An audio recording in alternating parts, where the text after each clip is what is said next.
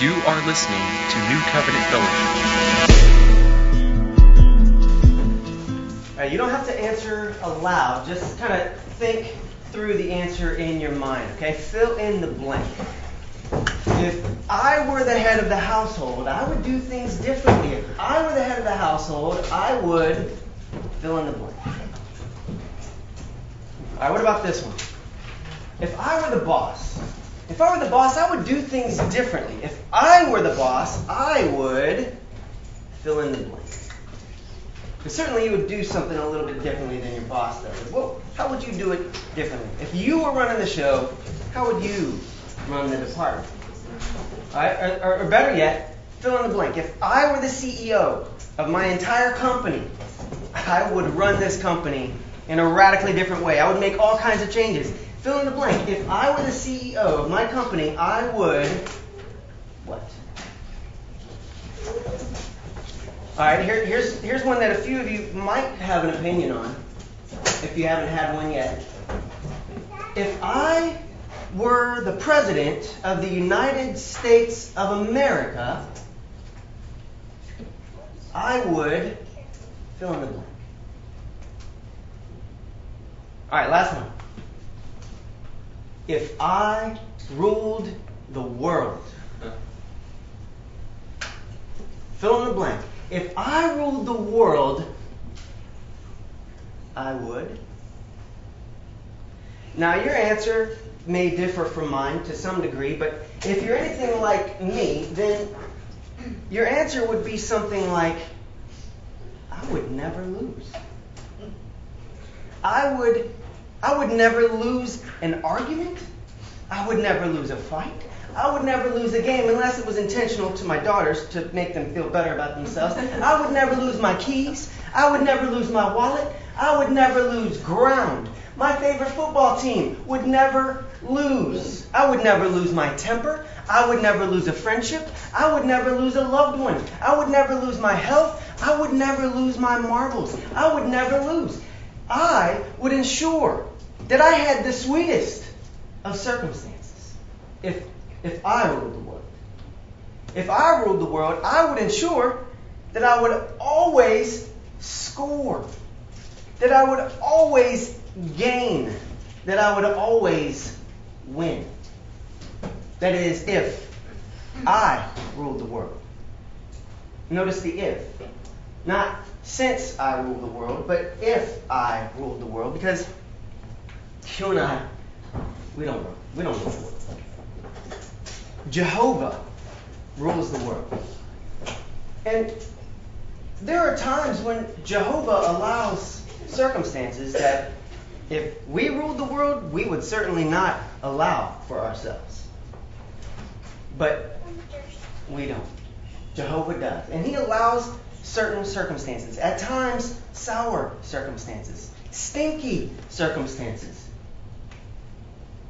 And sometimes those circumstances lead us to a place of sorrow, sadness, to a pit of despair, to a deep depression. Now, this morning we're going to take a look at a man and his story. A man who had everything. He had everything to lose. He faced some extremely sour circumstances.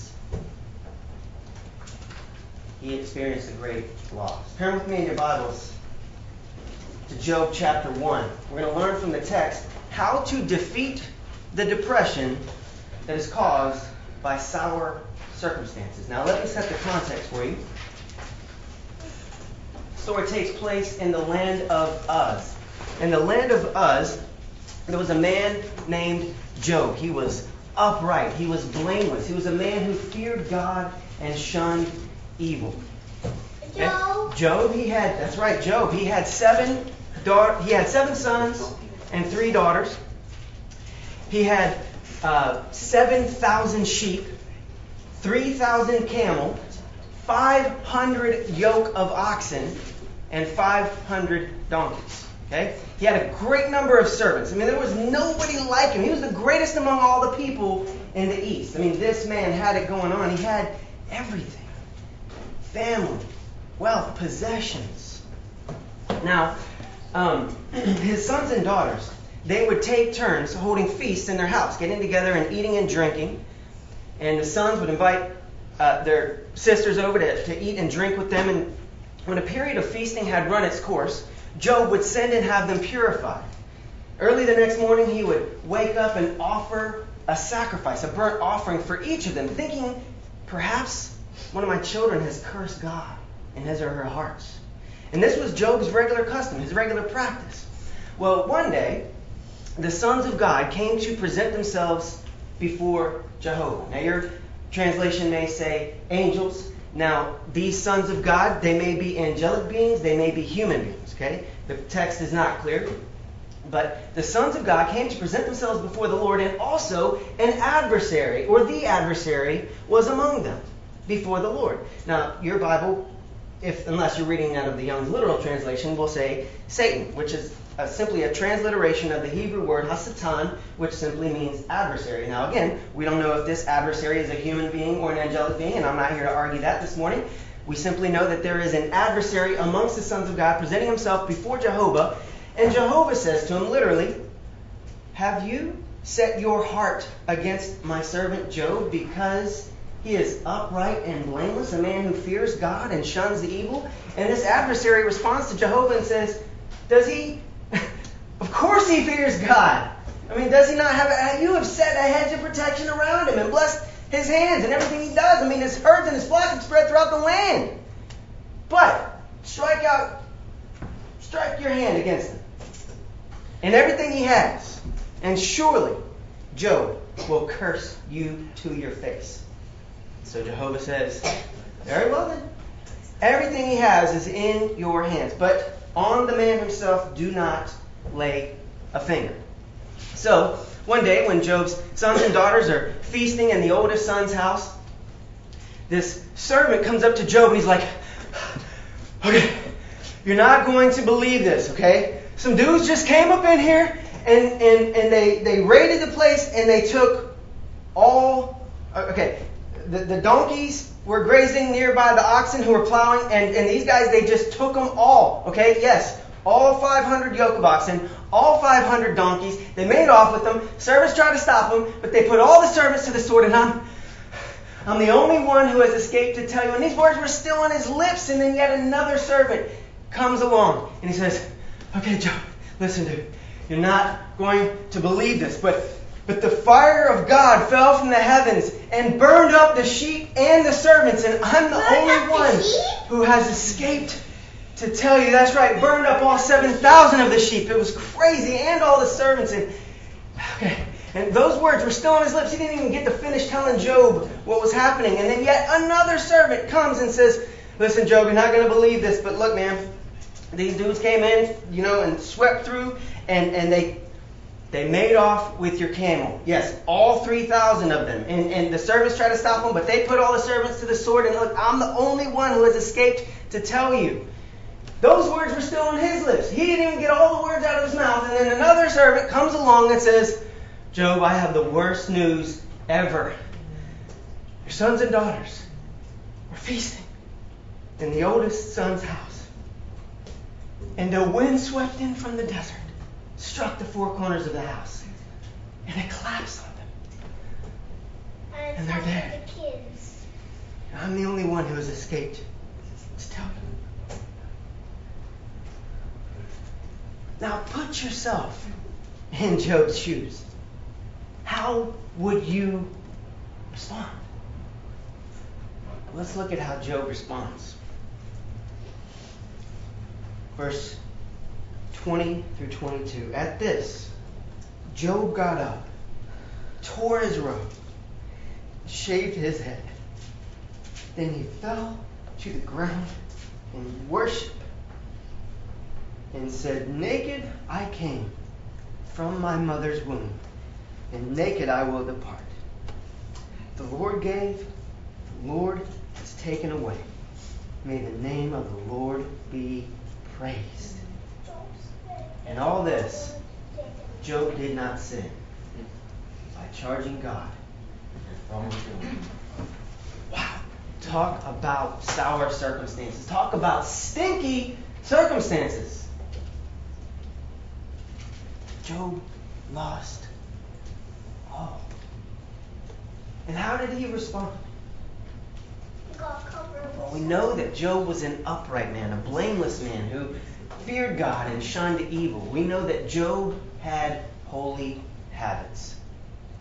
Thus, Job was prepared. You see, godly pre actions lead to godly reactions. Job lived a lifestyle of worship.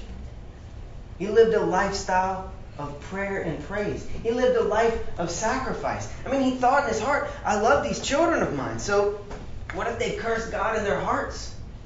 I'll make sacrifices for them. I mean, we see the love of Job. We see that he lived a righteous life, a life that was filled with holy habits. And therefore, his holy habits, his godly pre actions, prepared his heart for a godly reaction when faced with sour circumstances. He was prepared to worship depression out of his way.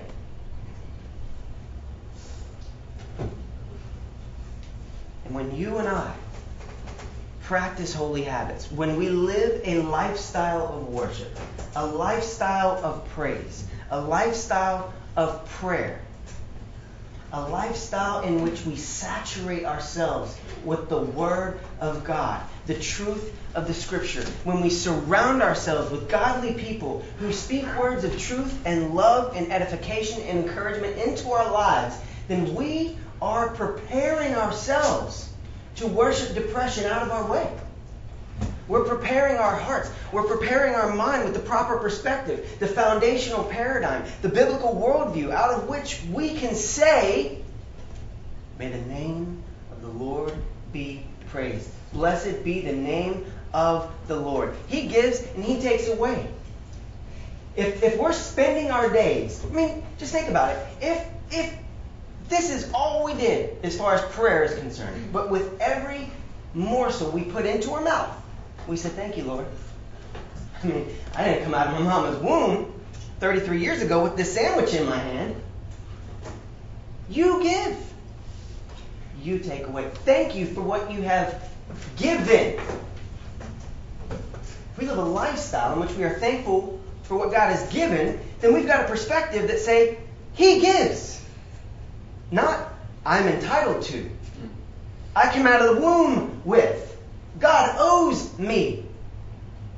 But these godly pre actions of worship, prayer, praise, thanksgiving prepare our hearts. Godly pre actions lead to godly reactions, preparing us to worship depression out of our way, to look depression in the face and say, checkmate. Our perspective will be that everything I have is a gift from the giver. Everything that I have is a loaner from the owner. And while it is in my possession, I can't control when it is taken away from me. All that I can control is my stewardship, how well I manage these gifts while they are in my charge. Yes, my family is a gift. Yes, my job is a gift. Yes, my house, my possessions, they're a gift. The clothing I'm wearing, Jesse is a giver of good gifts. Yes, they're all a gift. And God gives to you, to give through you, to give to others, and everything that we have is a loan from the owner. And all we can control is how well we manage those gifts. But He gives, ultimately, and He takes away. And we will be able to say, Naked I came from my mother's womb. Naked I will depart. All right, back to Job. I mean, talk about sour circumstances. I mean, really, can, can you imagine? Can you imagine? You see how well he loved those children of his and to what length he went to protect them, making sacrifices on their behalf just in case they cursed God in their hearts. And then to have them taken away in a flash, in a twinkling of an eye. I mean, it couldn't get any worse for Job, right? I mean, this is as bad as it gets. But now it gets worse. If you move into chapter 2, you see that on a, another day, the sons of God were presenting themselves before Jehovah. And once again, this adversary is there. And Jehovah says, Where have you been? Where'd you come from? I've been roaming throughout the earth and going back and forth in it. And Jehovah says to him, Have you set, literally, have you set your heart against my servant Job because he is blameless and upright, a man who fears God and shuns evil? And he still maintains his integrity even though you incited me against him without cause? That's right, my servant Job. The response of the adversary is, yeah, man, I mean, come on. Skin for skin. I mean, a man will give all that he has in exchange for his life. I mean, possessions, schmossessions. Strike out your hand against him. Strike his flesh and his bones. Then he will surely curse you to your face. Jehovah says, Very well then. The man is in your hands, only spare his life. So the adversary went out from the presence of the Lord and inflicted Job with painful sores from his toe to the soul, to, to the top of his head. And so Job, sitting among the ashes,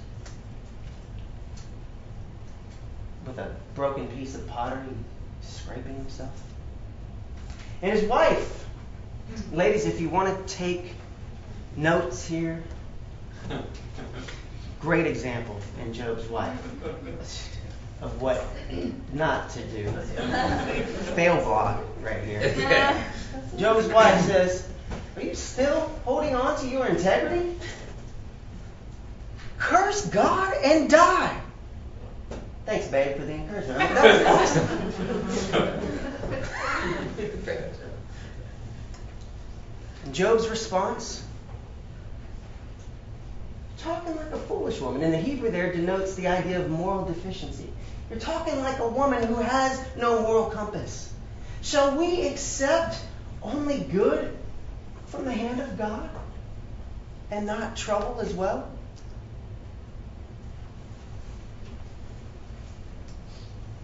Job recognizes that God is sovereign over circumstances. I mean, can you imagine? I mean, Job has already lost his possessions, his wealth, his children, his servants. I mean, speculation here, but Job being an upright man who fears God and shuns evil, I would imagine that these servants weren't simply numbers to him, but he probably lost a few friends in this casualty, in this situation. He lost a lot. And now, painful sores, head to toe. Now, have you ever had a painful sore? A, one painful sore. You ever had like one mosquito bite? One ant bite. One ingrown hair. One zit in that spot where it just it hurts. A cyst, a boil. Just one. One painful sore. Just one.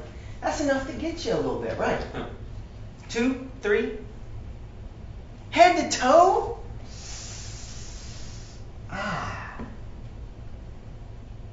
I mean, seriously, let's put ourselves in Job's position. In fact, let's just identify with Job a little bit more. Let's make his story our story. He had everything, and thus he had everything to lose. You and I may not have 7,000 sheep and 3,000 camel and 500 yoke of oxen, and 500 donkeys, and a ton of servants and 10 kids. But we have stuff to lose, right? Don't you have something that you could lose? Do you have a maybe a boyfriend or a girlfriend? A family? You have a house? You have a car? You have a job? Do you have your health? Can you walk? Can you run? Can you breathe without a machine? Can you play sports? We have things that we could lose. We have things which, if we lost, would be painful to us. Because in a flash, in a moment, in a twinkling of an eye, God can take those things from us. We can lose our boyfriend or girlfriend. We can lose our family. We can lose our job. Lose our car. We can lose all of our possessions. Our house could go up in flames. Get flooded. A tornado could come through and wipe away everything that we have. We could get in a car wreck and end up an amputee or a paraplegic or in, just in a wheelchair for the rest of our life. We, we have things that we enjoy, whether possessions, health, wealth, prosperity, family, friends, whatever. We have things that if we lost them, we would suffer in our soul. We would feel pain, agony, sorrow, sadness. We would probably find ourselves in a pit of despair. We may find ourselves depressed if we lost certain things. Let us identify with Job. Consider losing all. I mean, if we ruled the world, then that wouldn't happen, right? If, if I ruled the world, I would certainly not allow for such sour circumstances. But I don't. I don't get to dictate my circumstances. God does. He is sovereign over my circumstances. Job recognizes that. Thus, his response, even in the midst of his wife's excellent counsel, you mean still maintaining your integrity? Curse God and die. Talking like a foolish woman. Shall we willingly accept good from the hand of Jehovah and not trouble? Why do you think that Job so easily and readily responded with such a God centered attitude, with such a God centered response, so readily and willingly? Well, once again, I believe godly preactions lead to godly reactions.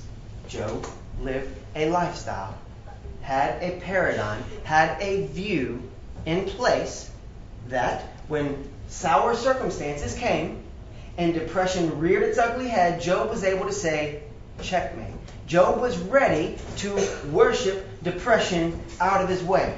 Job had prepared his heart with godly preactions and thus had a godly reaction. Can you imagine if Job did not? Can you imagine if Job did not prepare his heart with such godly preactions? Imagine if Job lived a life of practical atheism if Job lived a life of utter self centeredness, completely self absorbed, lived entirely for his own pleasure, for his own self gratification, didn't spend time in prayer, didn't spend time praising and thanking God for his gifts, if Job didn't make sacrifices, if Job lived a life that was completely self centered, do you think that Job would be prepared to respond in this way? No, because just as godly preactions lead to godly reactions, so also self centered preactions lead to self centered reactions. Hmm.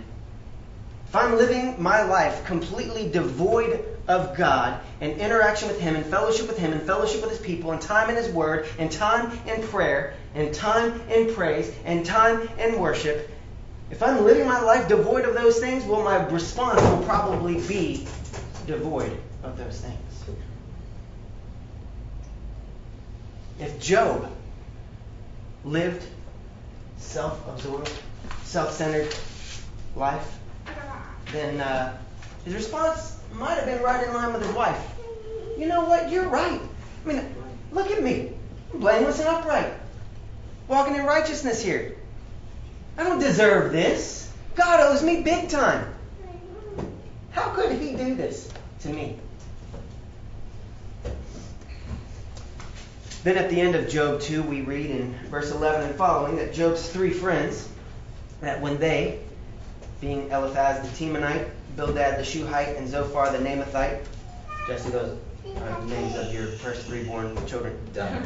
When they heard about all the troubles that had come upon him, they set out from their homes and met together by agreement to go and sympathize with him and comfort him. When they saw him from a distance, they could hardly recognize him. They began to weep aloud. They tore their robes and sprinkled dust on their heads. Then they sat on the ground with him for seven days and seven nights. No one said a word to him because they saw how great his suffering was. They sat with him for seven days. And during these seven days, his three friends said the most loving, wise, and encouraging things they said throughout the entire book.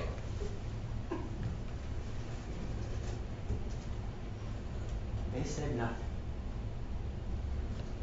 Then in Job chapter 3, Job finally speaks. He finally breaks the silence. And then the next 36 chapters are a dialogue between Job and his three friends, in which his three friends try to counsel him. You know what? Who has ever heard of the wicked perishing? I mean, or the, the righteous perishing, the wicked perish. I mean, obviously, if these things are happening to you, Job, then there's sin in your life somewhere. I mean, if, if let us help you find it. I mean, surely there's some, you've done something to incur God's wrath here. So I mean, you know, you reap what you sow, and you know, the righteous never perish. I mean, so yeah. But then at the end of the book, we find that God says to uh, Eliphaz in the epilogue in Job 42, 7 and following, he says, I'm angry with you and your two friends because you have not spoken the truth about me as my servant Job has. You see, they didn't have the big picture. They didn't see the grand scheme of things. Yes, generally speaking, you reap what you sow. Generally speaking, blessed are those who walk in righteousness. Yes, generally speaking, the wicked perish. But there are exceptions to the rules. They didn't rec- they didn't understand that Job was the exception to the rule. He hadn't done anything wrong. His circumstances were stinky just cuz. They didn't get that. And so God puts them in their place and says, I'm angry with you guys. Because you haven't spoken correctly about me, as my servant Job has. So now, take these animals and make a sacrifice, and I'll make Job pray for you. Then I'll forgive you. We learn much from Job's friends about how to counsel those who are facing depressing circumstances. At times, the best thing that we can say is nothing.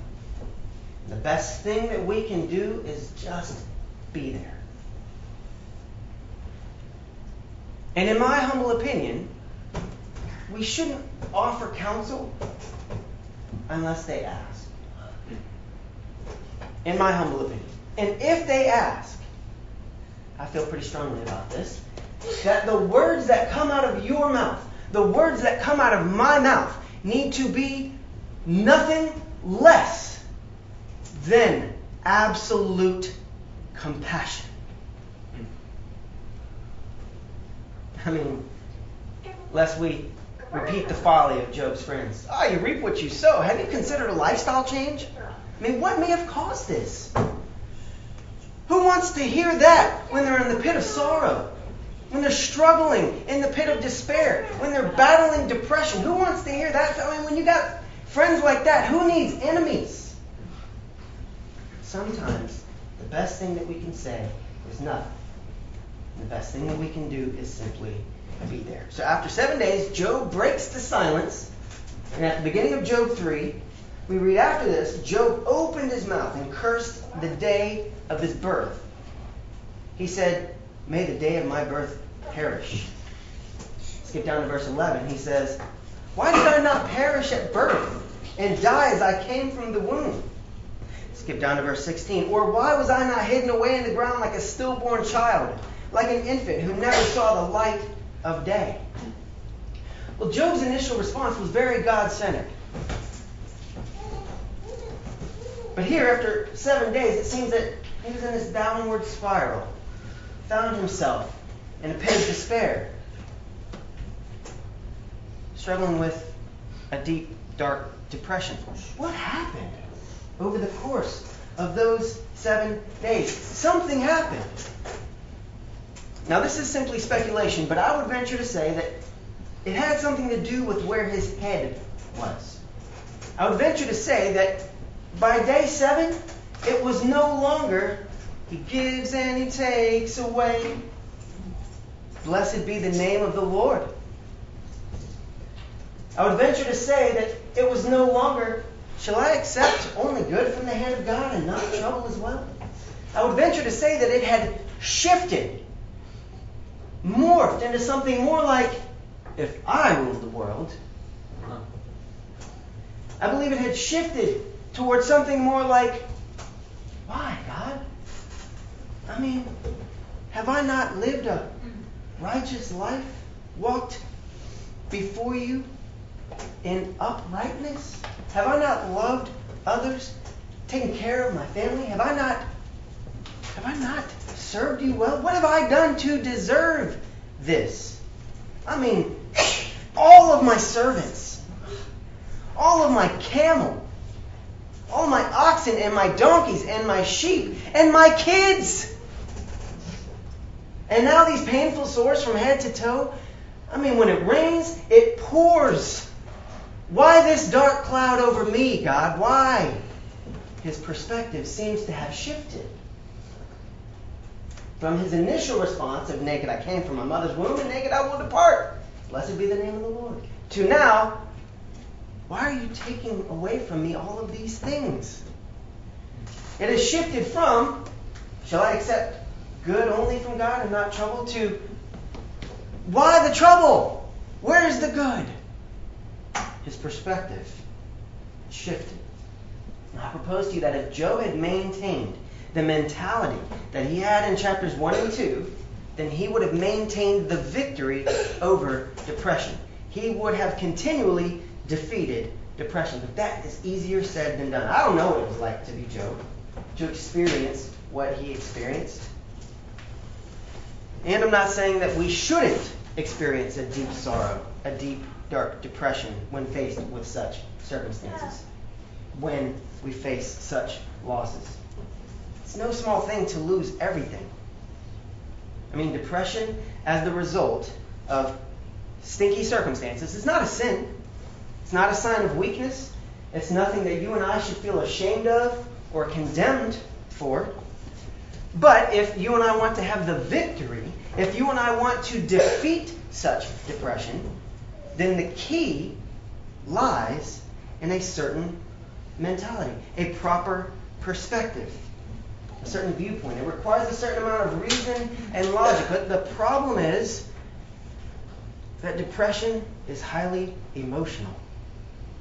And when we are faced with depression, when we're faced with depressing circumstances, we tend to be more emotional than rational. Mm. So what do we do? Well, we just get, you know, our three friends, Bildad and Eliphaz and Zophar, to just come and counsel us. No.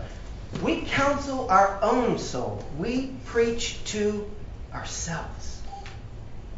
We preach to ourselves. And we remind ourselves hey, David, you are not God.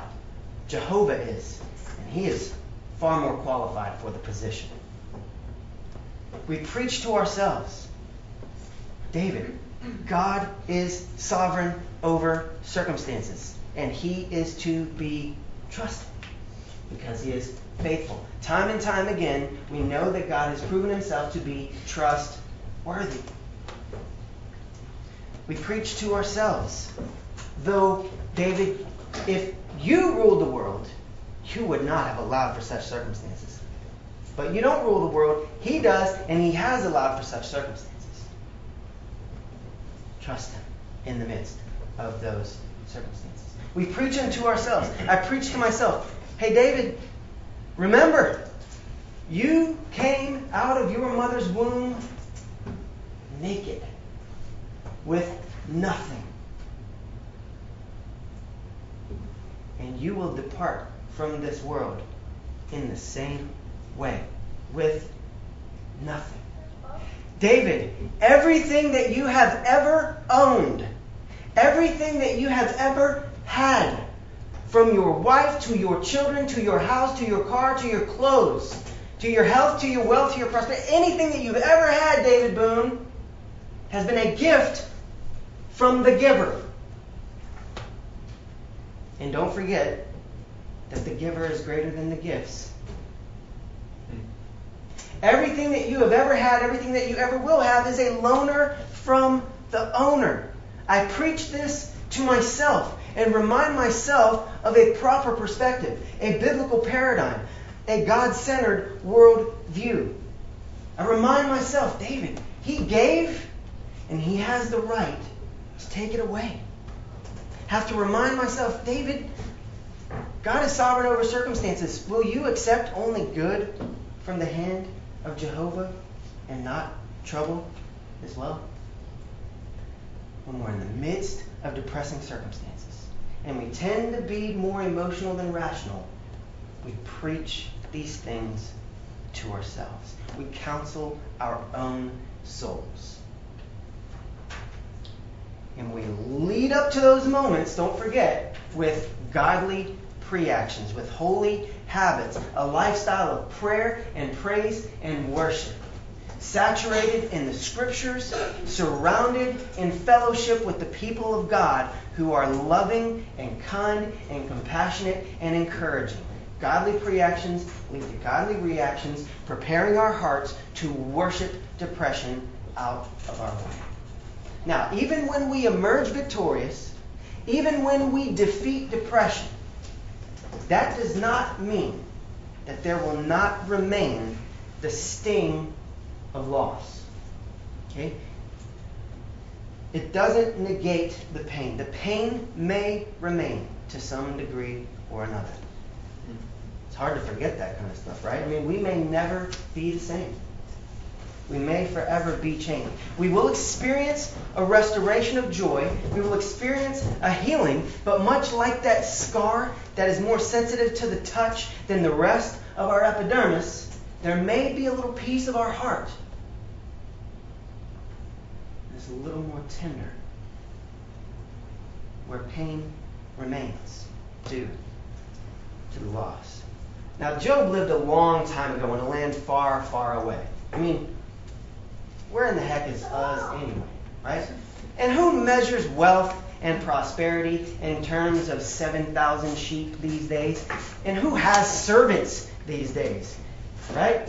And, and, and who makes animal sacrifices just in case their sons or daughters curse God in their hearts? I mean, there's a lot of things in the story of Job that you and I may not be able to relate to. Maybe a little remote to us. Well, I'd like to share with you a story of a man that we might be able to identify with a little more readily. 2,000 years. I'm sorry, thousands of years after the story of Job. Horatio Spafford, 1828 to 1888. He was a wealthy Chicago lawyer. He had a beautiful home, a wife, four kids, and a son. He was very successful. And at the height of his financial and professional success, he and his wife experienced the tragic loss of their young son. Shortly thereafter, in the Great Chicago Fires,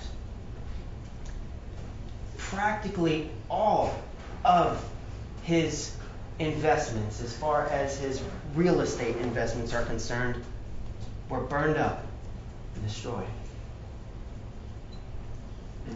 And so he, he planned a much needed vacation for his wife and he and his daughters to kind of recover from the tragedy.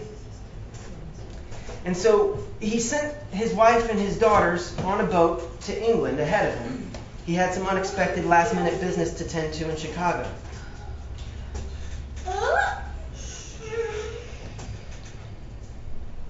Shortly afterwards, he received word that his family's boat experienced a collision in which all four of his daughters drowned. His wife was the only survivor. So, Spafford, heavy hearted, boarded a boat to meet his grieving wife in England. And it was on the way to England, on this boat, that he penned the now famous words, It is well with my soul. Read you a few stanzas.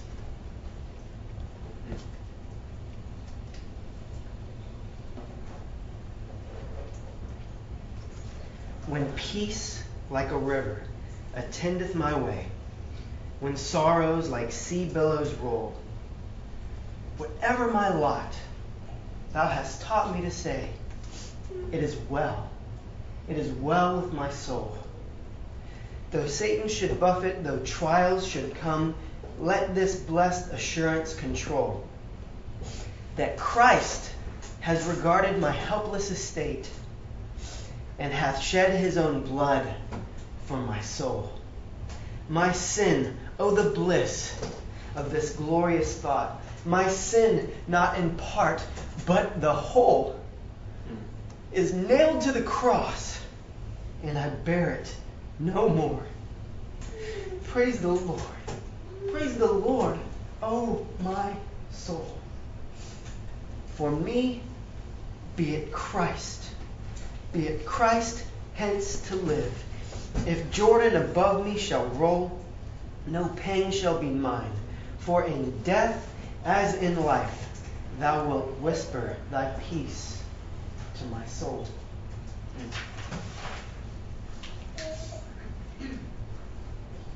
Even when we perceive that all has been stripped away, the real perspective on our stinky circumstances is that in the midst of all that has been taken, the fact remains that much more has been given. For God has given his only Son so that whoever believes in him shall not perish, but have eternal life. The fact remains that Jesus Christ was pierced for our transgressions. He was crushed for our iniquities. And the punishment that brought us peace was upon him, and by his wounds we are healed. We all, like sheep, have gone astray, and God has laid on him the iniquity of us all, not counting our sins against us, but punishing Jesus Christ with the wrath that we deserve. Therefore, God does not look upon us condemning us for our sins. We do not he- feel the heavy hand of God's wrath upon us. Rather, our sin is removed from us as far as the east is from the west. God sees us as righteous, as holy. We are forgiven, and thus we have fellowship with God, communion with God, favor with God. We deserve his wrath. We deserve death. We don't deserve the life that we have in Jesus. So when we're tempted to say, God, I don't deserve this, these circumstances stink, let's go way up and get a heavenly perspective on the true nature of our circumstances and what we truly deserve and don't deserve. We don't deserve God's grace. That's what makes it grace. Undeserved mercy. We deserve God's wrath. We deserve death. But the gift of God, the grace, has given us the greatest gift of all in Jesus Christ. And remember, friends, the giver is greater than the gift. So when our circumstances stink, when depression rears its ugly head and says, put up your dukes, hits us with a couple of left jabs, a right cross, a left hook, and then a right uppercut, throws us down into a deep, dark pit of despair, and laughs at us, we can prepare our souls. We have the tools with which we can prepare our hearts and minds with a proper perspective, a biblical worldview, a God centeredness, out of which we can say with Job, Naked I came from my mother's womb, and naked I will depart. The Lord gives and the Lord takes away. Blessed be the name of the Lord. And though all the gifts are taken, we still have the presence of the giver. And we can say with Spafford, it is well. It is well with my soul.